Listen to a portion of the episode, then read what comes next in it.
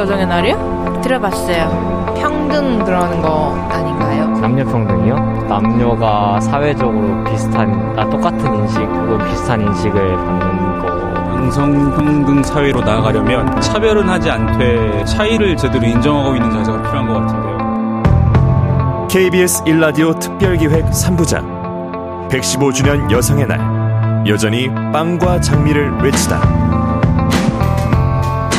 1908년 3월 8일 미국의 한 광장에 모인 여성 노동자들의 외침에서 세계 여성의 날이 시작되었습니다. 그로부터 115년이 흐른 지금 우리 사회의 양성평등은 얼마나 실현이 됐을까요?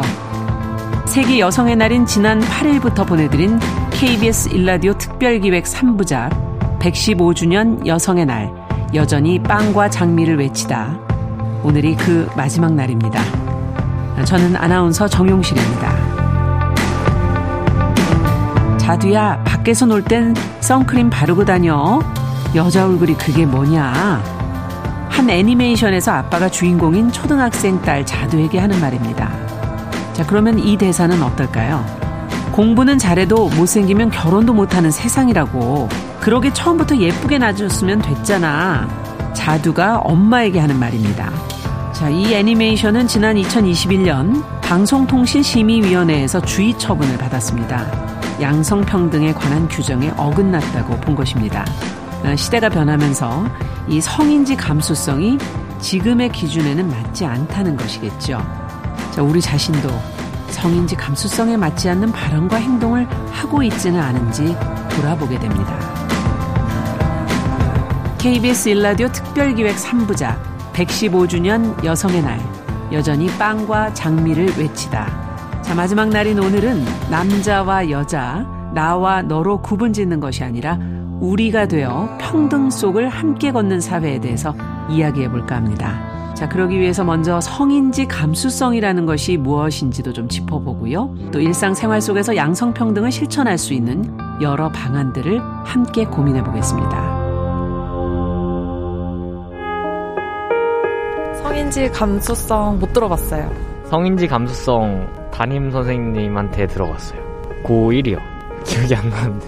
성인지 감수성 들어봤습니다. 그러니까 보통은 이제 상황이나 이야기를 할 때 그 이야기나 상황 속에 저 양성평등에 위배되는 이야기가 있었다거나 뭐 그런 거에 대해서 본인이 인지하고 있는지 인지하고 있지 않은지 얘기할 때 자주 등장하는 말 같은데 성인지 감수성이요? 직장에서 교육은 했는데 제목만 알지 솔직히 내용을 정확히 기억이 안 나거든요. 성인지 감수성 아니 들어보지 않은 것 같은데 회사에서 교육을 받고 그때 처음 들어봤어요. 성인지 감수성 아니요 안 들어봤습니다. 성인지 감수성 아니요 처음 들어봐요. 성인지 감수성이요? 네 들어봤습니다. 어, 들어는 봤는데 자세히 뭔지 잘 모르겠어요. 성인지 감수성 저는 안, 안 들어본 것 같아요. 용어가 어려운가요? 성인지 감수성 지금 처음 들어본다는 분들도 꽤 있으시고 학교나 직장에서 지금 교육을 좀 받으신 분들도 계시고 아까 한 분은 정확하게 그래도 좀 알고 계신 분도 계셨던 것 같아요. 자, 이 성인지 감수성이라는 게 정확하게 무엇인지, 그리고 실생활에서 그러면 이것을 어떻게 다루어지고 있는 것인지, 오늘은 이 이야기를 좀 먼저 다뤄보도록 하겠습니다.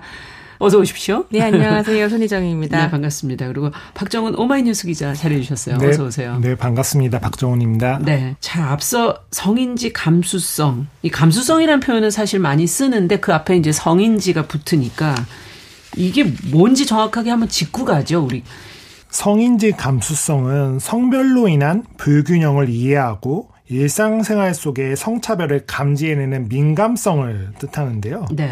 이게 1995년 중국 베이징에서 열린 유엔 제4차 세계 여성대회 선언문에서 처음 사용되어서 음. 지금까지 쓰이고 있습니다. 네.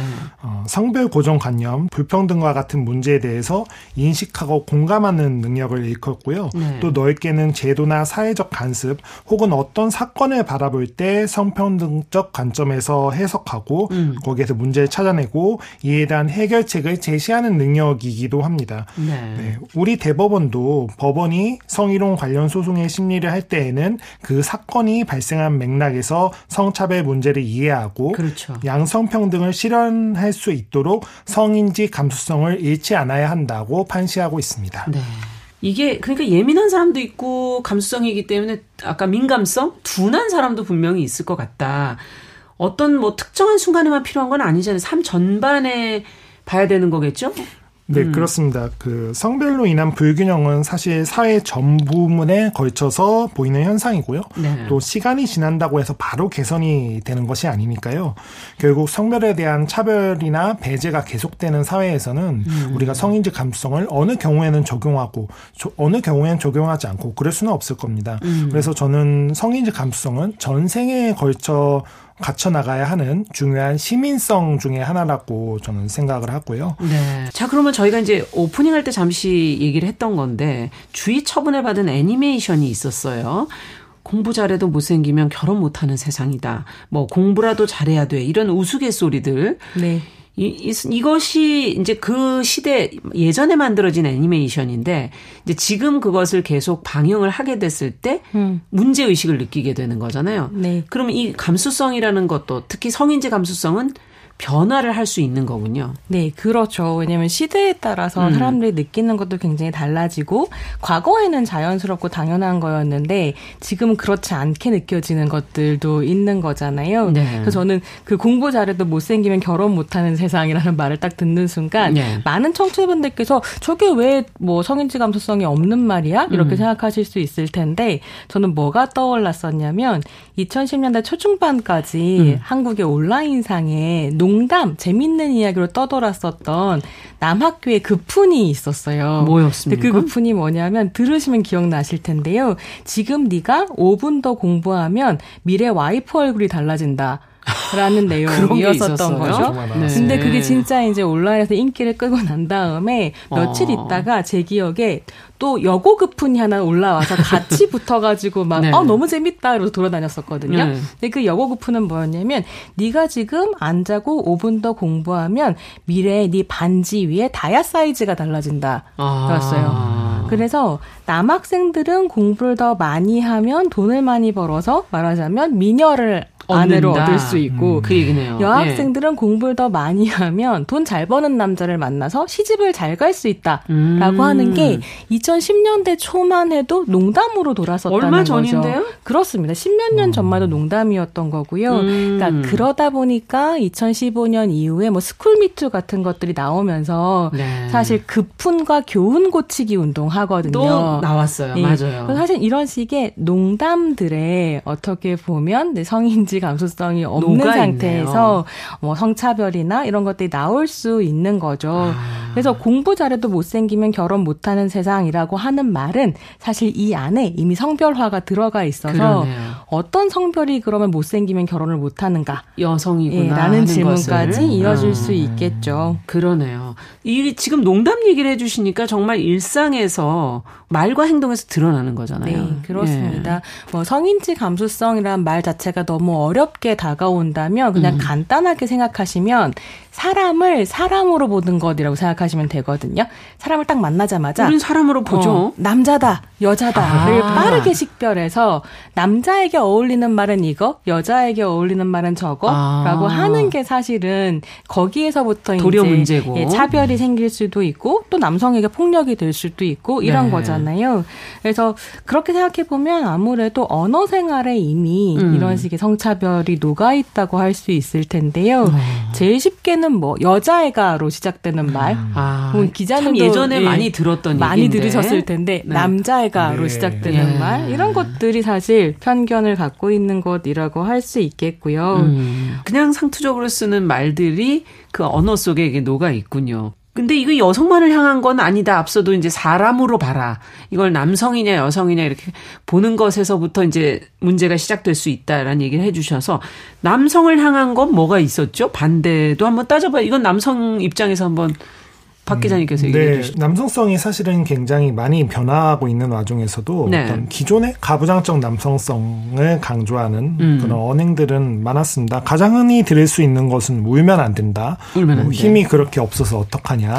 군대 군대 갔다 와야 남자지 뭐 이런 것들도 있었고 특히나 생계 부양자로서의 능력을 강조하는 말들 뭐 아. 그래갖고 처자식 먹여 살릴 수는 있겠냐 이런 아, 그래가지고 다이아몬드 반지 사줄 수 네. 있겠냐 이렇게 되는 거죠. 네. 사실 남성에게는 굉장히 큰 압박이 되는데요. 그렇겠네요. 지금 네. 더구나 힘든 이런 여건에서 음, 맨박스라는 말이 있잖아요. 그 가부장제하에서 사회적으로 강요받는 남자다움을 의미하는 말인데요. 음.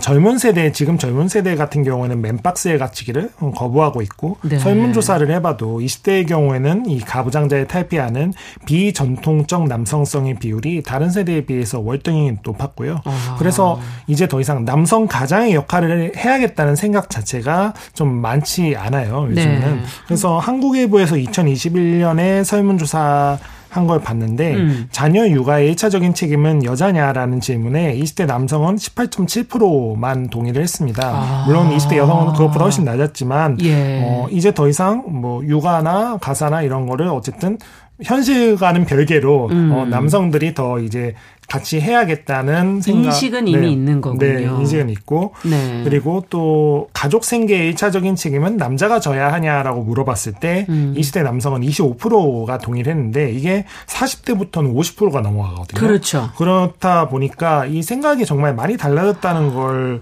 알 수 있고 예. 네, 이런 상황에서 사실 남성들이 정말 이제 제각각입니다. 근데 이렇게 남성들을 하나의 남성성이라는 기존의 남성성이한 틀에 끼워놓고 다 넣어버리면. 네, 재단하는 게 폭력적일 수밖에 없고 이런 상황에선 또 누가 더 이 남성성에 부합하는지에 대해서 경쟁과 또 그 부합하지 않는 사람에 대한 배제가 그렇죠. 일어나게 되고요. 맞아요. 그리고 그런 과정은 사실은 여성을 성적으로 대상하거나 또는 동등한 주체로 여기지 않는 음. 우리 사회에 만연한 어떤 잘못된 젠더 이식 인식이 그 안, 음. 남성성 안에 포함되어 있기 때문에 그 의식이 또 고착화되는 또 부작용을 낳기도 하거든요. 그러네요. 그래서 그런 남성성 규범을 이해하지 못하는 이들이 또 좌절감을 느낄 수도 있고요. 남성이 남성에게 또 여성이 남성에게 하는 언행도 사실은 성인지 감성의 측면을 당연히 고려해야 된다고 저는 생각합니다. 그러네요. 양쪽 다 어떻게 보면 정말 아까 박스에 갇혀 있는 것처럼 네. 정말 그 규정된 안에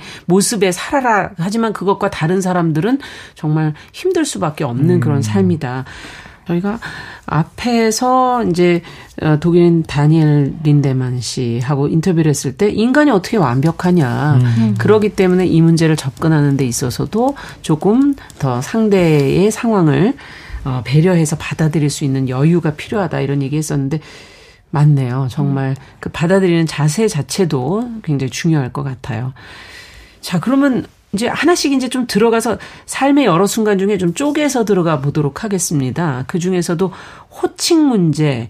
이거는 이제 예전부터 써오던 호칭들을 그냥 아무 생각 없이 쓰게 되는 경우들이 많아서 어, 특히 결혼하게 되면 이제 서로 불러야 될 것들이 많아지잖아요. 어떻게 결혼하면 좀 호칭이 확실히 달라지긴 하죠. 호칭이 저도 사실은 입에 음. 잘안 붙어서요. 시댁이나 처가 같은 것도 음. 항상 뭐 시가 처가라고 하든 시댁 서댁이라고 하든 이렇게 음. 뭔가 공평하게 부르고 싶은데 저의 입에 이미. 음. 어, 굉장히 뿌리 깊게 박힌 그래서 쉽게 의도적으로 정말 고쳐야 되잖아요. 네. 이를테면 아, 시는 백이고 처는 가인 네, 거군요. 그게 지금 그것도 사실 불평등하다고 말하죠. 얘기를 네 많이 하고요. 음. 그래서 어, 뭐 친할머니 외할머니도 그렇죠. 마찬가지고 친자가 어, 뭐냐? 음. 외자가 바깥 외자니까 네. 친할 친자에다가 네. 물론 뭐 음. 이 집사람이나 뭐 안사람이나 뭐 이런 얘기들은 음. 더 이상 쓰진 않지만 그렇죠. 그래도 여전히 어떤 남아 있는 호칭들이 많죠. 호칭들에 대해서 네. 서방님, 도련님, 뭐 아가씨 이런 표현들은 사실은 안 쓰려면 안 쓸 수 있다고 저는 생각을 아. 해요. 요즘에는 그래서 네.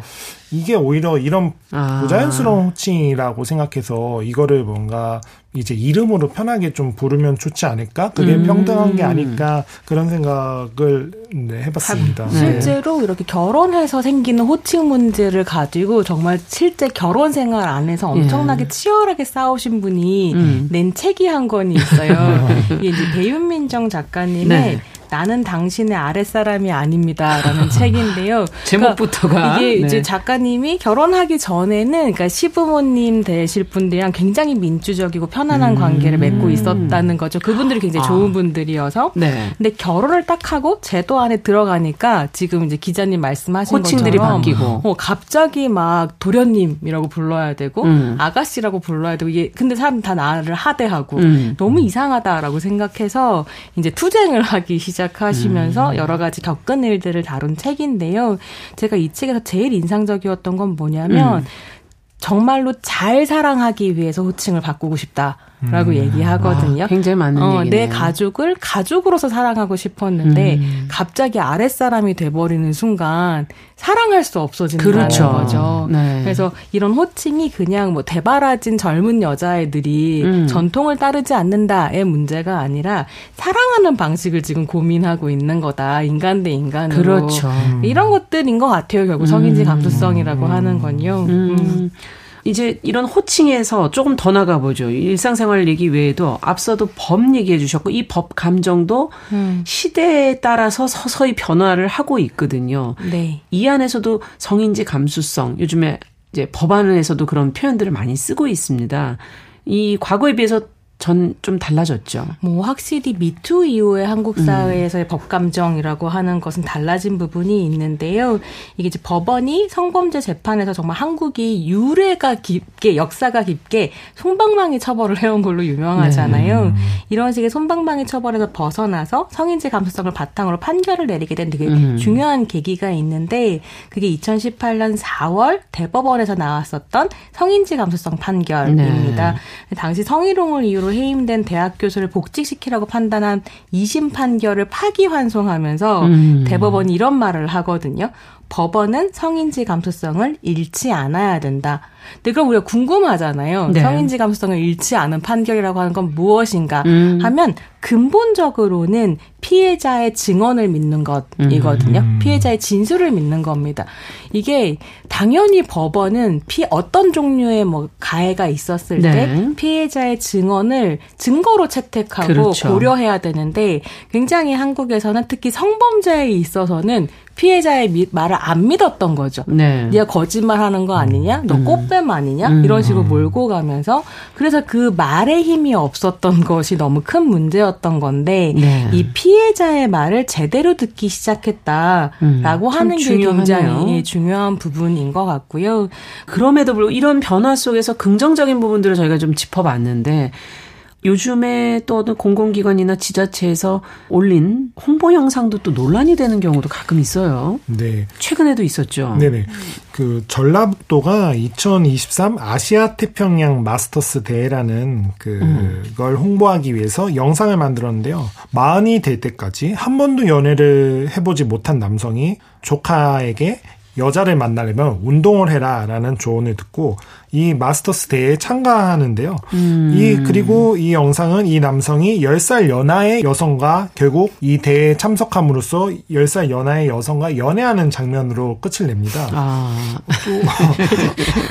아, 네. 네. 그리고 또 하나는 이제 진안군 마이산 야경 홍보 영상이었어요. 예. 마이산에 대한 홍보 영상인데 갑자기 초등학생이 폴댄스를 추는 장면이 나옵니다. 마이산에서요? 네, 그러니까 그게 마이 근데 그 영상을 보면 마이산인지 도 잘 알 수가 없어요. 그냥 초등학생이 폴댄스를 추는 장면이 나오고 폴댄스의 특성상 조금 신체 일부의 노출이 아무래도 있을 수밖에 오. 없겠죠. 마이산 야경과 대체 폴댄스가 무슨 연관이 그러네요. 있느냐. 그리고 배경도 심지어 이렇게 폴댄스에 집중을 하다 보니까 마이산인지 어딘지 알 수 없게 해놓은 영상인데요. 이 두 광고는 그래서 굉장히 문제가 됐고 바로 이렇게 누리꾼들의 비판을 받아서 내려갔는데요. 아, 내려갔습니까? 네. 그 앞선 광고 같은 경우에는 여성과의 연애를 이 대회에 마치 포상처럼 여기고 있다는 점에서 그러네요. 좀 문제적이고 예. 호자 같은 경우에는 주목도를 위해서 미성년자 여성의 신체 노출이 있을 수밖에 없는 것을 이렇게 굳이 홍보 네. 내용하고도 상관이 없는 네네. 것 같아 이해는 좀 안 되는데요. 네, 그것을 굳이 지금의 어떤 성인지 감수성과는 전혀 맞지 않는다라는 어, 비판을 음. 그러네요. 받을 수밖에 없었습니다. 네. 이런 일이 왜 벌어질까요? 어떻게 보세요, 두 분께서? 이게 그러니까 감수성이라는 말의 핵심이 있는 것 같아요. 음. 그러니까 딱 우리가 어떤 표준을 정해서 음. 예컨대 뭐 어, 홍, 이런 식의 공공기관 홍보 영상에는 폴댄스는 안 된다. 뭐 이렇게 정할 수 있는 게 아니잖아요. 음, 폴댄스도 그렇죠. 맥락에 따라서 사실 충분히 나올 수 있을 때도 있고, 맞아요. 어, 나오면 안 되는 때가 있고, 이런 거라 사실 감수성인 건데요. 음. 그러니까 이런 기준이 없, 없다 보니까 그냥 이제 이걸 만드는 사람들이 자기가 재미있는 거 농담이라고 생각하는 걸 그냥 쓰는 것 같아요. 어, 이거 그럼 또 폴댄스를 넣으면 아 주목을 끌겠지. 사람들이 좋아하겠지. 뭐 네. 이렇게 생각하는 거죠. 아. 근데 이게 핵심이라고 할 수 있을 텐데 어, 한 사회에 누군가를 차별하는 것, 음. 그게 이제 성별에 기반한 것뿐만이 아니라 다양한 소수자성에 기반한 차별이라고 하는 건 음. 채찍이라든가 이런 걸로 일어나는 게 아닌 거죠. 너는 별로야, 넌 맞아야 돼 이런 방식이 아니라 농담이라든가 아름다운 음. 더 교묘하군요. 어, 시라든가 음. 이런 걸 통해서 이제 드러나기 때문에 사람들이 어 이렇게 웃기는 걸, 이렇게 아름다운 걸 왜 문제라고 이야기해?라고 하기 때문에 더 이제 비판하고 싸우는 게 어려워지는. 뭐 이렇게 40대 남성이 운동을 해야 10살 어린 여자를 이거 너무 다층적으로 문제적이네. 남성에 대한 비하고 그렇죠. 네, 한편으로는 또 이 10살 차이 난다라고 하는 여성 차별이기도 네. 하고 여러 가지가 있을 텐데요. 그러니까 이런 것들이 사실 우리 문화적으로 이야기 익숙했었던 것이기 때문에 그렇죠. 어 그래도 이게 이상하다는 얘기를 할 수 있게 됐다라고 하는 것은 한국 사회 많이 바뀌고 있다라는 맞네요. 생각입니다. 네. 사실 뭐 지자체만의 문제일까? 그 근본적으로 더 들어가 보면 우리 인식의 문제까지도 이제 확장되는 것인데 국민들은 정치권을 보고 있으면 이들은 따로 있나 하는 생각이 들 때가 있죠. 이런 어떤 의식 변화가 사실은 전반적으로 퍼져야 되는데 그게 아니라 지금은 위가 도리어 더 의식 변화가 느려서 음. 어, 그걸 또 국민들이 바라보는 그 심정은 더 답답하기만 한 것 같다는 생각도 드는데 어떻게 보세요 두 분께서 그 부분은? 뭐 너무 이게 정치 얘기를 하려니까 촘촘히 뭐부터 얘기해야 될지 모를 정도로 답답한 부분들이 있는데요. 제가 이제 종종 정치와 어, 성인지 감수성 이런 걸 얘기할 때 드리는 예 중에 하나가 한 남성 정치인께서 한 동료 여성 정치인을 음. 보면서 집에 가서 애나봐라고 이야기한 적이 있었거든요. 근데 이 아주 오래된 얘기는 아닌가요? 네, 그렇게까지 오래된 이야기가 네. 아니고 그분 근데 그분은 늘 언제나 당신이 애처가라고 본인을 아. 이야기하는 분이세요. 근데 정확하게 여성을 돌봄 노동의 자리에 가둬놓은 다음에 음. 돌봄 노동을 폄하하는 방식으로 이야기하는 화수를 쓰고 계시는 거죠. 네. 그래서 이런 생각을 가지고 있는 사람들이 과연 저출산 문제 해결할 수 있을까? 그렇죠. 여성의 경력 단절 문제 해결할 수 있을까? 한편으로는 지금 20대 남성 청년들이 아버지와 같은 경제적 지위를 누릴 수 없기 때문에 경험하는 박탈감을 음. 이해할 수 있을까? 없을 거다. 그래서 대표성을 좀 어, 다양하게 제고해야 된다. 이런 생각까지 하게 됩니다. 음, 결국 성인지 감수성이라는 건 뭐 단지 성의 문제만이 아니라 지금 확장되다 보면 인권 감수성, 뭐 전반적으로 넓어지는 게 아닐까 하는 그런 지적까지 지금 해주셨는데. 자, 그러면 두 분께 양성 평등한 구성원이 될 수 있는 방법, 삶 속에서 한마디씩 팁을 정리를 좀 해주신다면. 네, 사실 일상 속에서 보이는 여성과 남성의 삶의 차이 혹은 격차에 대해서 우리가 생각보다 잘 알고 있다고 저는 생각을 합니다. 근데 음. 그것을 어쩔 수 없거나 당연한 일로 생각하니까 지나가는 것이거든요. 네. 사실 저도 그렇게 지나가는 현상이 많았을 것이고요. 어, 그 속에서 어떤 부당함이나 불평등의 요소를 찾아내서 대안을 이야기하는 게 저희가 해야 할 중요한 과제 같은데요. 그러기 위해서는 일단 남성이라서 혹은 여성이라서라는 편견을 걷어내는 게 우선일 것이고 음. 그 다음에는 저는 나와 다른 성별의 삶에 대해서 공감하고 이해하려는 자세가 필요하다는 생각이 들었습니다. 네.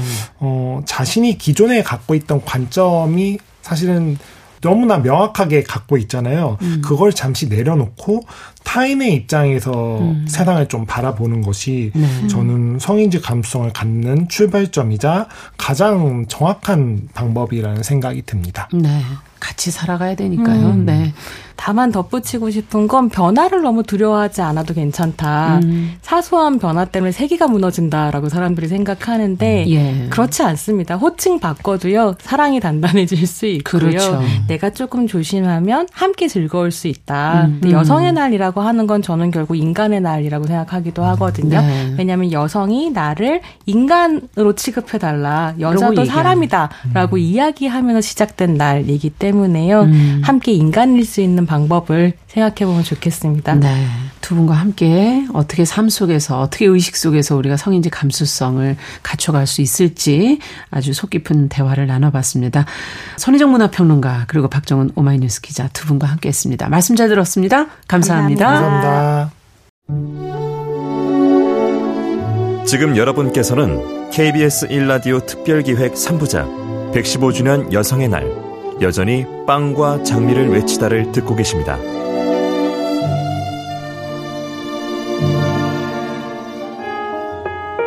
양성평등 사회로 나아가려면 차별은 하지 않되 차이를 제대로 인정하고 있는 자세가 필요한 것 같은데요. 양성평등 사회로 가려면 남녀 급여 차이라든지 임원들 승진 유리천장 없어지는 거. 평등이라는 게 남녀 간에 서로 차이점을 좀 알고 그런 거 인식을 하는 게 시작이 아닐까라고 생각이 돼요. 차이는 분명히 여자 남자 사이에 있을 거잖아요. 뭔가 역할에 대한 구분이나 차별 그리고 생각에 대한 거를 이렇게 생활 속에서 은근히 짓고 있는데 구분 짓지 않고 음, 교육적으로 자주 인지시켜 주면 좋을 것 같아요. 아 양승평등 그냥 좀 차이를 이해하고 서로 안 싸우면 되지 않을까요? 양성평등 평등하잖아요 지금. 뭐 남, 남자 여자가 안 평등한 게 뭐 어디 있습니까? 근데 평등하게 되도록 노력을 해줘야죠. 평등하면 남자는 남자대로 여자는 여자대로 서로 역차별을 하고. 그런 거를 딱 나누지 말고 차이점을 인정하고 거기에 맞는 정책을 좀 펼쳤으면 좋겠어요. 남자나 여자나 동등한 위치에 있다는 그런 얘기인가요? 남자랑 여자가 그냥 공평한 것 같아요. 결국 양성평등이라는 것이 먼 곳에서 찾을 것이 아니라 이제 우리의 일상생활 속에서 말과 행동으로 실천이 돼야 되겠죠. 앞서도 많은 분들이 차이는 알지만 그것이 차별이 되지 않아야 된다 이런 얘기도 해주셨고 남성과 여성이 아니라 그 나아가서 더 인간으로서 우리가 되어서 평등 속을 함께 걷는 그런 사회가 될 수 있으면 좋겠다는 생각이 듭니다. 자, 이번에는 그래서 한국 사회가 여성을 바라보는 불편한 시선에 대해서 담아낸 책 괜찮지 않습니다. 의 저자 최지은 작가 오셨습니다. 어서 오십시오. 네, 안녕하세요. 네. 그리고 여성, 장애, 뭐 불평등 이런 인권에 대해서 목소리를 내는 분이시죠. 반짝이는 박수 소리를 연출한 이길보라 감독도 모셨습니다. 어서 오십시오. 네, 안녕하세요. 네. 자, 이번에는 이제 두 분과 함께 좀 더 두 분의 작품 안에서도 좀 얘기를 해봐도 좋을 것 같습니다. 최지은 작가 책 중에서는 괜찮지 않습니다. 네. 2017년에 네. 책을 내셨는데 아직도 이 책이 왠지 유효한 것 같은 네. 안타까움이 드네요. 근데 시대가 변하고 시간이 지났으면 뭔가 이런 책들이 좀 변화가 와야 되는데 어, 사실 긴 시간 지금 대중문화 기자로도 활동을 하셨으면서 이제 그때 느꼈던 불편함, 네. 뭐 여성 혐오 이런 것도 책 안에 담고 계신데 어떠세요? 지금 보시니까? 음, 2017년에 제가 이 책을 썼을 때는 음. 정말 너무나 그 한국 대중문화 관련해서 이제 차별이나 혐오에 대한 문제가 엄- 심각하다고 생각이 음. 됐었어요. 근데 물론 여전히 아, 괜찮지 않다라고 느껴지는 점이 정말 많은데 네. 그래도 음, 지난 5년간 굉장히 한국 사회의 어떤 사람들의 인식이 역동적으로 바뀌고 있다라는 생각도 많이 들긴 합니다. 긍정적으로 보시는 부분이 있다. 어, 어쨌든 네. 이 문제에 대해서 이야기하는 사람들이 많아졌고 아. 그렇기 때문에 변화할 수 있는 가능성은 보이는 것 같아요. 근데 이제 어떤 경우에는 아, 그렇죠. 사회가 젠더 갈등이 너무 심해졌다라고 생각하시는 분들도 있지만 갈등이 있어야 개선도 된다고 아, 생각합니다. 그렇죠. 네. 네. 맞아요. 이야기가 되는 것 자체가 갈등 아닌가 이렇게만 인식하시는 분들도 있지만 건강한 거죠. 이야기가 된다는 것 자체가. 네. 네. 그렇게 보시는 거군요. 자, 농인 부모님을 둔 비장애인 자녀를 이제 코다라고 하는데 이길보라 감독님 이와 관련된 영화 반짝이는 박수 소리 책과 영화로 사실은 또 만드셨는데 이길보라 감독님 인터뷰 중에서 보니까 젠더, 장애, 불평등에 대해서 나는 깊이 사유하고 때로는 싸움도 마다하지 않는다. 이렇게 얘기를 하셨더라고요. 네, 음. 어떤 폭력적인 싸움을 하겠다라고 얘기했던 것은 아닌 것 같고, 그렇죠. 아까 말씀하셨듯이 어떤 그런 갈등 혹은 음. 어떤 우리가 이런 사안에 대해서 이야기를 해보아야 한다, 혹은 토론을 해야 한다라고 하는 것이 결국 어떤 문제를 바라보고 직시하고 그러면서 그 문제 해결을 위해서 서로 이야기를 들어보는 것이잖아요. 그렇죠. 그래서 저는 그것에 대해서 어떤 논쟁적인 부분에 대해서 우리가 한껏 논쟁을 해보자. 그것들이 음. 왜 문제이고 우리가 이런, 이런 어떤 문제들을 어떻게 해결할 수 있을지에 대해서 함께 이야기를 해보자라는 어떤 맥락으로 이야기를 했던 것 같습니다. 네. 근데 우리가 이제 양성평등 얘기를 하고 있지만 사실 이기보라 감독님께서는 조금 더 넓게 네. 젠더에서 지금 넘어서신 거잖아요. 그것뿐만 아니라 장애에 대한 얘기도 하자. 네. 그리고 이것의 불평등 자체에 대해서 얘기해 보자. 사실 남녀 문제만 있을까? 그렇죠. 그런 생각도 들어요. 음. 네. 그러니까 사실은 뭐 양성평등이라고 이야기를 하지만 사실은 어떤 성이라고 하는 것을 음. 이렇게 남성, 여성 이렇게 양성으로 나눌 수 없는 것이고 음. 이 안에는 사실은 되게 다양한 성들이 존재할 수 있고 음. 결국 지금 저희가 이야기를 하고 있는 것이 결국 어, 평등한 사회를 함께 만드는 것 네. 그리고 그 안에 우리가 가지고 있는 어떤 고유성과 다양성에 대해서 함께 이야기를 해보자. 라고 저는 읽히거든요. 음. 그랬을 때 지금 한국 사회에 만연해 있는 어떤 장애 문제라고 할지 혹은 어떤 불평등 문제 혹은 네. 다양한 어떤 소수자들의 인권 문제에 대해서도 음. 사실은 함께 논의를 해 보아야 한다. 라고 생각합니다. 양성평등이 결국은 인권의 문제로 다 연결된다. 그렇죠. 라고 보시는 거죠. 네. 네. 두 분이 이제 글을 통해서 또 어떨 땐 영상을 통해서 끊임없이 세상에 이제 이런 얘기들을 걸고 계신데 자 그럼 하나씩 좀 들어가서 보겠습니다. 일단 최지은 작가의 책을 조금 더 들어가 보죠. 뭐 기자로서 방송 작가로서 오래 활동하시면서 방송이라는 이 대중문화 속에서 네네. 여성 연예인들을 네. 바라보는 대중문화 풍토가 어떻길래 체험했던 음. 걸좀 얘기를 듣고 싶어요. 사실 이건 그 대중문화 영역에서뿐만이 아니라 어떤 사회가 여성과 남성을 어떻게 바라보는가 하고 되게 직결되는 문제라고 생각하는데 네. 제가 대중문화 컨텐츠들을 많이 보고 그것에 대해서 글을 쓰고 대중의 반응을 읽으면서 항상 너무나 많이 느꼈던 것이 그 대중의 음. 여성 연예인에 대한 시선과 남성 연예인에 대한 시선은 기준이 정말로 다르구나라는 어. 거였어요. 이제 단순하게 얘기하면 뭐 어떤 자리에 가서 여러분이 싫어하는 남성 연예인의 이름을 써보라. 네. 그리고 그 옆에 이유를 적어보라라고 하고 여성 연예인에 대해서도 똑같이 해보라고 해요. 네. 그러면 어떤 남성 연예인이 싫은 이유라고 하면 뭐 이 사람이 음주운전을 했다. 아. 뭐 혹은 그런 어떤 성매수를 하다가 알려졌다. 뭐 음. 이런 식의 그 범죄 수준의 아. 행위에 대한 이야기를 해요. 뭐 예를 들면 버닝썬 사태, 그렇죠. 뭐 주범이다. 뭐 이런 것들이 있는 거죠. 근데 여성 연예인에 대해서 이걸 써보라고 하면 그 이유들이 굉장히 미묘한 거예요. 뭐 가식적이다, 관종 음. 같다, 음. 기가 세 아. 보인다. 그러니까 이런 식으로 특별히 잘못했다고 말할 수 있는 어떤 행위가 있다기보다는 네. 아, 이게 음. 어떤 남성이 싫다고 할 때와 여성이 아. 싫어질 때그 기준이라는 건 너무나 다르지 않나 이런 생각을 많이 했었고 그렇군요. 네, 또 뭐 어떤 예능 같은 경우에는 여성 연예인이 출연하면 혹시 담배를 피우지 않냐라는 질문을 해서 놀리는 패턴이 있었어요. 그랬나요? 근데 남성 연예인이 방송에 출연하면 흡연은 그냥 기호잖아요. 그러니까 네. 그것은 이 사람의 약점이 될 수 없는데 여성이 출연하면 너는 그런 여자 아니야라고 놀리는 아. 것이 웃음을 유발하고 시청자들을 그것에 익숙하게 만드는 거죠. 네. 네 그렇다면 여성은 그러한 프레임에 들어가게 된 그렇죠. 것만으로도 나는 그런 여자가 아니다라는 해명을 해야 하니까 아 이런 것들은 정말 동등하지 않냐. 네네 차별적인 시선에서 그리고 웃음인 어. 것처럼 넘어가는 문제들이 있다 그런 생각을 많이 했었습니다. 네. 그러니까 결국은 이건 대중의 인식과도 연결돼 있는 네. 거 아닌가요? 네, 그렇죠. 프로그램에서 이렇게 반영된다는 건? 네. 그리고 이것은 사실 그 뭐 예능이나 이런 것뿐만이 아니라 연예인에게만 해당되는 게 아니라는 게 사실은 그렇죠. 가장 근본적인 지점인 것 같아요. 예. 예를 들어서 뭐 일상생활에서도 남성보다 여성에게 더 엄격한 잣대를 들이우기도 하잖아요.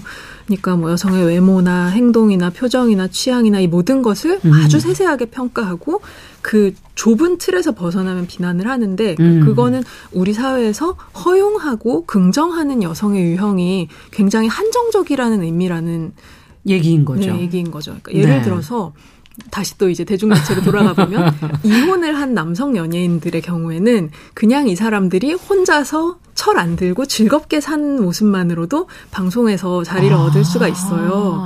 근데 여성 연예인이 이혼을 하면 일단 처음에는 좀 어, 좋지 못한 모습을 보여드려 죄송하다 이런 식의 약간 입장 같은 걸좀 아. 보여야 되고 그리고 이들에게 이제 좀 요구되는 역할은 상당 부분 혼자 아이를 열심히 키우는 좋은 엄마. 아, 그쪽으로만 너무 네. 그러니까 그러네요. 이런 어. 롤을 수행할 때만 저 사람은 괜찮은 사람이야 라는 평가를 받을 수 있는 거죠. 만약에 음. 어떤 여성 연예인이 이혼을 했는데 뭐 매일 술만 마시고 뭐 그냥 좀 정신없이 살고 있다. 음. 이런 것이 방송에서 그대로 어, 드러날 때 안 됐다 이렇게 네. 볼 수도 있는데 음. 그게 아닌 거죠. 네, 사람들은 예. 저 여자는 왜 저렇게 살아라고 생각하고 어, 비난하거나 불쾌할 가능성이 더 높다는 거죠. 하지만 이제 우리는 그 4, 50대에 이혼한 남성 연예인들이 그냥 난 약간 자유의 몸이 되었다라는 식으로 사는 모습을 또 방송에서 많이 보고 있잖아요. 그러니까 어떤 그 남성의 부족한 모습은 독특한 개성이나 어떤 인간의 개별성으로 받아들여지지만 예. 여성의 부족한 모습은 비난받아야 네, 될저 것으로. 여자는 좀 한심하다, 센스가 어. 없다라는 식으로 인식되기가 너무나 쉽다는 거죠. 네. 그 대중이 사- 어, 남성 여성이 서로 바라보는 그 어, 잣대에 따라서 연예인들도 사실은 이제 바라보는 거다. 네네네. 지금 말씀을 듣다 보니까 정말 여성은 능력만 있으면 또 외모도 따라야 되고 너무 네. 조건이 많이 붙는 것 같네요. 정말 어, 그 좁은 틀을 그렇죠. 뭐 결혼도 통과해야- 꼭 해야 되고 네. 결혼했으면 아이도 꼭 낳아야 되고 아이를 낳은 경우에는 좋은 엄마라는 것을 증명해야 되고 음, 네. 일도 해야 되는데. 네. 인간적으로 보면 굉장히 이제 버겁네요. 듣고 있으니까. 그렇죠. 네. 이길 보라 감독께서는 이런 시선에 대해서는 어떻게 느끼셨어요? 그러니까 사실은 지금 최지은 작가님이 말씀하신 음. 그 여성 이 문장에 사실은 장애인을 넣어도 사실은 똑같거든요. 아. 그러니까 우리가 어떤 장애인을 상상할 때 예. 나쁜 장애인을 음. 상상하기가 되게 어렵잖아요. 음. 그러니까 그리고 나쁜 장애인을 상상했을 때 되게 받아들일 수 없는 어떤 이미지잖아요. 아. 그러니까 장애인은 착해야 되고 예. 장애인은 어, 오늘도 이렇게 가지고 있는 한계들이 있지만 오늘도 열심히 해서 하루를 살았다. 음. 우리는 이걸 보고 아 이런 장애인들도 오늘 하루를 열심히 사는데 비장애인인 나도 그렇죠. 오늘을 정말 열심히 살자 라고 하면서 저희가 그렇게 미디어에서 장애인을 소비하잖아요. 음. 예. 그러니까 사실은 장애인도 미디어 속에서 계속해서 어떤 착한 장애인, 장애가 있지만 이런 것들을 열심히 극복하려고 하는 장애인으로 항상 그려지고 음. 이 안에서 어떤 나쁜 장애인이나 혹은 무언가를 위반하는 장애인이나 혹은 나와서 시끄럽게 구는 장애인들에 네. 대해서 왜 저러는 거야? 라고 생각을 하게 되잖아요. 아. 그러니까 사실은 최지은 작가님이 말씀하신 그 문장에서 사실은 여성이라는 단어를 장애인으로 바꿔도 사실은 똑같이 우리 사회는 생각하고 있다는 거죠. 네. 아우, 진짜 그러네요. 왜 이렇게 더 날카로운 시선을 갖게 됐을까요? 그거에 대해서는 한번 생각해 보셨습니까? 네, 그러니까 음. 사실은 저는 계속해서 어떤 이 국가라고 하는 것이 음. 어떤 고정된 어떤 국민을 만들기 위한 노력 속에서 음. 계속해서 어쨌든 이 국가라고 하는 것은 이 국가와 공동체를 유지하기 위해서는 예. 어떤 고정된 규범이나 혹은 어떤 고정된 가치나 혹은 이상이라고 하는 것이 있잖아요. 네. 근데 거기에 부합하지 않는 것들에 대해서는 저는 계속해서 이 사회가 계속해서 수치를 주는 방식으로 수치심을? 이, 네, 이 아. 고정된 이 어떤 사회를 계속해서 굴려가려는 어떤 노력이 이 안에 있다라고 생각하거든요. 음. 그러니까 계속해서 여기서 부합하지 않는 여성들에 대해서는 왜 그렇게 살아라고 음. 하면서 왜 저렇게 살아라고 하고 시끄럽게 구는 장애인들에 대해서는 조용히 하고 그냥 이렇게 음. 나라에서 해주는 걸 적당히 받아야지라고 하면서 어떤 고정된 어떤 우리가 이 이미지 같은 것들을 계속해서 유지하려고 한다는 것이죠. 음. 근데 그랬을 때 이 안에서 튕겨져 나가는 존재들은 굉장히 어떻게 될까요? 이상하고 참 힘들겠어요. 그렇죠. 그러니까 받아들여지지 않는 거죠 이 예. 사회 안에서. 그러니까 장애 인도 사실은 나쁜 장애인이 있을 수 있고 그럼요. 나쁜 여자도 있을 수 네. 있고 못된 사람들도 있을 그럼요. 수 있는데 음. 이 사회에서 어떤 받아들이라고 하는 어떤 이미지가 굉장히 고정되어 있고 굉장히 한계적이고. 그쵸. 이 남성과 여성과 장애인과 뭐 기타 다른 어떤 소수자들에게 음. 어떤 요구하는 것들이 굉장히 다르다라는 거죠. 야, 이게 정말 그 수치심을 주게 되면 그들은 살아남기가 참 힘들고 점점 힘들어지니까 어쨌든 그 안으로 잣대 안으로 들어오려고 하게 되겠구나 하는 생각도 드는데 그렇다면 이제 지금 여성 장애인을 살펴봤는데 남성도 한번 그럼 생각해 봐야 되지 않겠습니까? 남성들이 평가받는 기준, 그러니까 그 기대하는 어떤 사회에서 기대하는 모습, 뭐 강해야 한다, 뭐 한국에서 늘 많이 얘기하던 울지 말아야 네, 된다. 뭐 남성의 삶 또한 굉장히 올가매고 있는 면이 있는 거죠. 음. 그래서 우리가 이제 네. 개인들을 좀더 자유롭고 자신의 모습대로 살게 하려면 결국은 어떤 우리가 평등이라는 것을 지향하지 않으면 음. 모두가 굉장히 고통스럽다. 내가 어, 어, 원하지 않고 나에게 맞지 않는 옷을 입어야 한다는 것이 음. 그런 거라고 생각을 하는데 양성평등이나 성평등에 대해서 이야기를 하면 그것은 남성을 차별하고 억압하려는 어떤 그렇죠. 시도이다라고 예. 주장하시는 분들이 계시다 보니까 그게 참 어, 쉽지 않은 것 같습니다. 네. 어쨌든 이 평등이라는 게 결국은 그 있는 그대로의 모습을 보여줘도 문제가 되지 않아야 되니까 어, 그건 남성이든 여성이든 상관이 없는 것이다라는 지금 얘기를 해주셨어요. 자 지금 우리의 삶으로 조금 더 들어와서 이제 얘기를 꺼내가 볼까 합니다. 뭐 항상 명절은 다가오고 어, 이 명절이 되면은 이제 여성들은 뭐 집안일도 해야 되고 뭐 가사노동을 비롯한 여러 가지 일을 하다 보니까 명절 증후군이라는 것도 겪게 되고 어르신들이 또 계시기 때문에 이걸 쉽게 바꿀 수도 없고 가족 구성원 안에서는 어떻게 해야 될까요 정말 이런 건 어떻게 바라보십니까 두 분께서는 저는 어, 이제 결혼한 지 9년 차가 됐는데요. 네.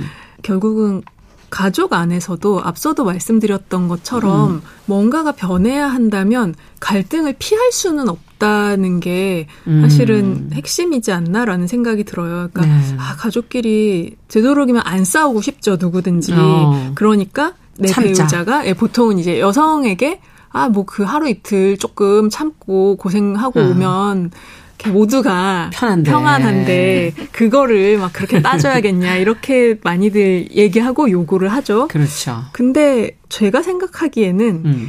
어, 이 명절 증후군이라든지 이 가족 안에서의 스트레스를 해결하기 위해서는 음. 첫째는 남성들이 생각을 바꾸고 본인이 이 문제에 해결해야 하는 주체다라는 생각을 아. 가져야 되는 것 같아요. 네. 본인의 부모님을 서- 설득을 해야 되기도 하고, 그러니까 그렇죠. 일단은 결혼을 하는 경우엔 결혼이라는 거는 일단 두 사람이 독립된 공동체를 만드는 것이지 내 부모님한테 효도하려고 결혼을 하는 건 소속되려고 아니- 하는 건 아니다. 네, 그러니까 그 원가족에게 뭔가 더뭐 좋은 모습 보여드리기 그렇죠. 위해서 뭐 혹은 엄마 손에 물 묻히지 않도록 며느리 데려왔어요 이런 식은 안 된다는 거죠. 네. 예, 그러니까 내가 불편하지 않다고 느끼는 자리나 관계가 나의 배우자에게는 굉장히 낯설고 불편하고 불평등하게 느껴질 수 있다는 점을 잊지 말아야 된다고 음. 생각해요. 근데 그거를 눈을 감고 그냥 모른 척 예, 한다든지. 그냥 뭐아 음. 얘는 왜 이렇게 좀 조용히 안 넘어가 주나라고 생각을 하면 그 문제는 전 계속 쌓인다고 생각하거든요. 10년 음. 가고 20년 간다고 해서 익숙해지지 않는다고 생각해요. 왜냐하면 아. 한국의 그 가부장제적 결혼이라는 제도 안에서 여성들이 며느리라는 지위에 놓였을 때 경험하는 그렇죠. 어떤 차별이나 그리고 안타깝지만 모멸감 같은 감정이 있기 음. 때문에 그런 것에 사람이 익숙해질 수는 없다고 생각해요. 음. 감정의 골만 깊어지지. 그래서 이것에 대한 좀 심각한 고민들을 하고 실천을 해야 되지 않나 그런 생각입니다. 네. 지금 감정으로 표현을 해 주시니까 아까도 어떤 그 틀 안에 들어가지 않았을 때 받게 되는 수치심. 네네.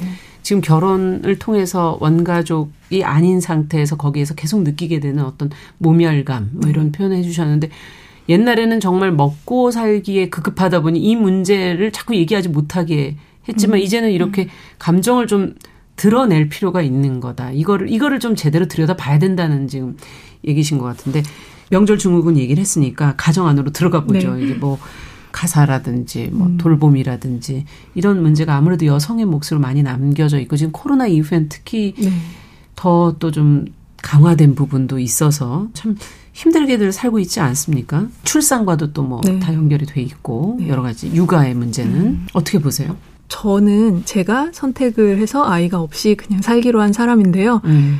어, 한국에서 저출생이라는 게 정말 엄청난 사회 문제다라는 얘기를 매년 더 많이 하고 있는 것 같아요. 네. 계속해서 그 출생률이 최저를 찍었다, 최저를 그렇죠. 찍었다. 작년에도 네. 0.78명. 네. 그 관련해서 막 다큐멘터리도 많이 나오고 왜 아이를 낳지 않는가 어. 뭐 이런 얘기들을 많이 하는데 그래서 뭐 정책적으로 어떻게 지원을 해주면 아이를 낳을 것인가 예. 뭐 이런 얘기도 하죠. 근데 저는 아이를 낳아서 키우는데 필요한 것이 단지 돈만은 아니라는 음. 것을 왜 정책을 만드는 사람들은 이렇게 간과하는가라는 의문이 많이 들더라고요. 네. 전 가장 중요한 거는 그 임신과 출산을 하는 그리고 대부분의 경우 주 양육자가 되는 여성들의 삶의 질이 지금보다 나아져야 된다고 생각하거든요. 네. 그런데 여성들의 상당수가 경제 활동하고 가사하고 육아를 병행하고 혹은 이제 출산과 육아를 하다 보면 경력이 끊기는 바람에 경제 활동을 할 수가 없게 되는 경우들이 있잖아요. 예. 근데 그 과정에서 여성들이 너무나 많은 고민을 하고 음. 내 인생이 내가 가려고 했던 방향이 이게 아닌 것 같은데 임신과 출산을 선택하는 순간 완전히 다른 방향으로 틀어져 버린다. 음. 이거에 대한 충격을 많은 사람들이 겪잖아요. 음. 그리고 뭐 육체적으로 정신적으로 굉장히 힘들어하는 경우가 많은데 이것을 음. 아주 많은 경우에는 여성 혼자서 해결해야 되는 거예요. 그렇죠. 네. 누군가에게 도움을 청해서 양육을 맡기는 것까지도 여성이 해야 되는 몫이 되는 거죠. 맞아요. 아주 많은 경우에 그래서 네. 어머니에게 육아를 맡기는 여성들이 있죠. 또 다른 그- 여성에게. 네네. 근데 이것 또한 사실은 심적으로 큰 갈등이 있는 거죠. 나이 들고 엄마도 이제 아파지시고 막 그러한데 내가 아이를 낳았지만 나는 일을 해야 되니까 엄마에게 아이를 맡기는 것이 무엇을 위한 것인가 뭐 이런 근본적인 그렇죠. 질문들도 하게 되고 네. 사회에서 아이를 낳아서 키운다는 것이 행복한 일이 되면 참 좋을 텐데 음. 네. 그 과정이 행복만 있는 것이 아니라 너무 많은 고뇌가 있고 그렇죠. 그리고 그것을 곁에서 지켜보는 또 다른 여성들은 이 어려움을 내가 겪을 수 있을 것인가 그리고 두렵죠. 저걸 네, 견뎌내야만 하는가 이런 고민을 하다 보면 선뜻 그 길로 가고 싶지 음. 않은 거죠. 그러니까 이런 것들은 사회 전반이 바뀌어야 되는 것인데 단지 뭐 아이를 낳으면 지원금을 얼마를 준다, 네. 뭐 뭐를 해줄 거다라고 해서 이 사회에서 아이 낳는 것이 두렵다 혹은 원하지 않는다라고 생각하는 사람들의 마음을 움직일 수는 없을 거라는 거죠. 음, 방향이 바뀌긴 상당히 그러니까 쉽지 않다라는 네네. 말씀이시고 그 안에는 이 어려움을 여성 혼자 어떻게 해결하냐 그리고 그 안에 있었던 고민들과 삶의 질의 문제들을 왜 안 보냐라는 지금 지적을 해주셨어요. 결국은 이 차이와 다양성을 어떻게 우리가 우리 사회가 받아들일 것이냐 하는 숙제가 남게 되는데 앞서도 이제 뭐 변화를 위해선 갈등은 필요하다. 뭐 이런 얘기도 해주셨고 여러 가지 감정의 문제 또 그 안에서의 고뇌의 문제 이런 것들을 짚어주셨는데 어떻게 해야 될까요? 이제는 그럼 끝으로 좀 정리 말씀을 두 분께 한 말씀씩 부탁드리겠습니다. 이제 사회로 나와서 여러 가지 고민과 갈등 속에 놓여 있는 젊은 세대들에게 양성평등을 위해서 어떻게 하라고 얘기를 해야 될까요? 그 앞서도 잠깐 얘기를 했었지만 내가 차별이나 그런 문제를 가장 뼈저리게 경험한 것은 사회초년생이었을 때인 것 같아요. 음. 내가 한 사람의 노동자로서 사회에 나왔는데 그때 젊은 여성 노동자라는 존재는 차별과 음. 그리고 무엇보다 성폭력에 정말 취약한 존재라는 거를 그때 알게 됐거든요. 네. 그래서 아마 이제 사회에 막 나온 이제 여성들 같은 경우에는 굉장히 많은 경우 차별적인 상황 그리고 성희롱, 뭐 성추행 같은 일들을 겪을 수 있다고 생각을 음. 해요. 근데 그런 문제를 겪게 됐을 때 혼자서 내 마음속에 묻고 가려고 하면 정말로 괴롭고 위험하죠. 네, 그리고 네. 그것이 결국 시간이 흐르고 나면 내가 그때 왜 그랬을까라는 자책으로 돌아오기가 아, 쉬운 것 같아요. 예. 그러니까 이거를 참고 넘기겠다라고 생각하지 마시고 음. 누구에게든지 말을 하고 도움을 청하셨으면 좋겠어요. 뭐 아. 경우에 따라서는 노조일 수도 있고 뭐 믿을 수 있는 선배일 수도 있고 그렇죠. 한국 여성 노동자회 같은 단체일 수도 있거든요. 네. 그러니까 나 혼자라도 정신건강의학과라도 찾아가서 상담을 받거나 이런 음. 것들. 그러니까 바깥하고 연결되는 통로가 하나가 더 생길수록 내가 더 나아질 수 있는 가능성이 생기는 것 같거든요. 그러네요. 그리고 불평등과 차별에 당장 직접 맞서지 못하더라도 음. 그런 자기를 미워하거나 비겁하다거나 그렇죠. 용기가 없다라고 생각하지 마셨으면 좋겠어요. 그러니까 음. 혼자서 맞서는 일은 정말로 어려운 일이니까 좀 자신을 지키면서 함께 할 수 있는 길을 네, 음. 길을 찾고 또 다 같이 해결할 수 있는 방법을 좀 찾아보면서 살아갈 그러네요. 수 있으면 사람이 좋겠습니다. 정말 문제 봉착했을 때 안으로 들어가기가 쉽지만 네. 지금 말씀해 주신 것처럼 밖으로의 통로를 열어놓는 것 네. 그것이 살 길이다라는 네. 지금 얘기를 해 주셨어요. 이길보라 감독님 평등을 위한 어떤 노력이 더 필요할까요 우리에겐? 네, 아까 최지은 작가님 말씀하셨던 것처럼, 음. 그러니까 저는 정말 그 지점이 너무 중요하다고 생각하는데요. 어떤 사안에 대해서 이렇게 이야기하고 싸우고 어떤 논쟁을 일으킬 때 사실은 지치는 순간도 굉장히 그럼요. 많고 도망가고 싶기도 하고 정말 숨고 싶을 때도 있을 텐데 그럴 때 정말 급진적으로 자기 돌봄을 하는 것이 너무너무 중요하다. 음. 어떨 때는 쉬어가도 괜찮고, 어떨 때는 다른 동료들과 이렇게 차를 마셔도 괜찮고, 음. 어쩔 때는 맛있는 식사를 자기에게 선물하는 것도 너무너무 중요하다라는 이야기를 여성들에게 음. 해주고 싶고요. 그리고 사실은 저는 이 어떤 문제, 저희가 지금 얘기하고 있는 평등 문제, 뭐 양성평등 문제, 이 문제에 있어서 우리 모두가 당사자가 되어야 그렇죠. 한다고 생각하거든요. 음. 그러니까 내가 남성이어서 아, 이 문제는 나의 문제가 아니고 내가 비장애인이어서 이 문제가 나의 문제가 아니다라고 생각하는 것이 아니라 이 사회의 일원으로서 어, 이 문제가 사실은 우리 삶에 어떤 방식으로든 연결이 되어 있거든요. 그렇죠. 직접적으로 연결이 되기도 하고 어떤 음. 때는 간접적으로 연결이 되기도 하는데요. 이 문제를 해결하기 위해서 당사자로서 내가 어떠한 관심을 가지고 음. 어떠한 행동을 할 수 있을지를 정말 주의 깊게 살펴보면서 이 사안을 정말 멀리서 바라보는 것이 아니라 어떻게 함께 해결할 수 있을지를 같이 들여다보는 것이 정말 너무너무 중요하다라고 음. 생각합니다. 네. 두 분이 결국 얘기하시는 거는 여성들이여 너무 자신을 탓하지 마라 그러고 자기를 좀 돌봐라. 라는 얘기도 같이 전부를 네. 해주셨어요. 그만큼 상황이 힘든 게 아니었을까 하는 생각도 들고 평등에 대해서 왜 우리 사회가 그쪽을 향해서 가야 하는지 그 이유도 다시금 한번 깨닫게 된 것 같습니다. 이길보라 감독 그리고 최지은 작가 두 분과 함께했습니다. 말씀 잘 들었습니다. 감사합니다. 감사합니다. 네, KBS 일라디오 특별기획 3부작 115주년 여성의 날 여전히 빵과 장미를 외치다 아, 지난 3월 8일 세계 여성의 날을 시작으로 이제 3일간의 대장정을 마무리 지을 시간입니다. 모두가 평등하고 동등한 살기 좋은 세상이 되려면은 각자가 가진 고유성과 다양성을 인정하고 다소 힘들지라도 변화를 위한 이 갈등을 받아들여야 한다는 두 분의 말씀이 가장 기억에 남았고요. 그 변화 속에서도 여성들 자신을 돌보고 또 아껴야 한다는 말도 기억을 해두면 좋을 것 같습니다. 지금 이 시대에도 빵과 장미를 외치는 모든 분들을 응원하면서 115주년 여성의 날 여전히 빵과 장미를 외치다 3일 동안 함께 해주신 청취자분들께도 감사의 인사를 드립니다. 저는 여기서 인사드리겠습니다. 감사합니다.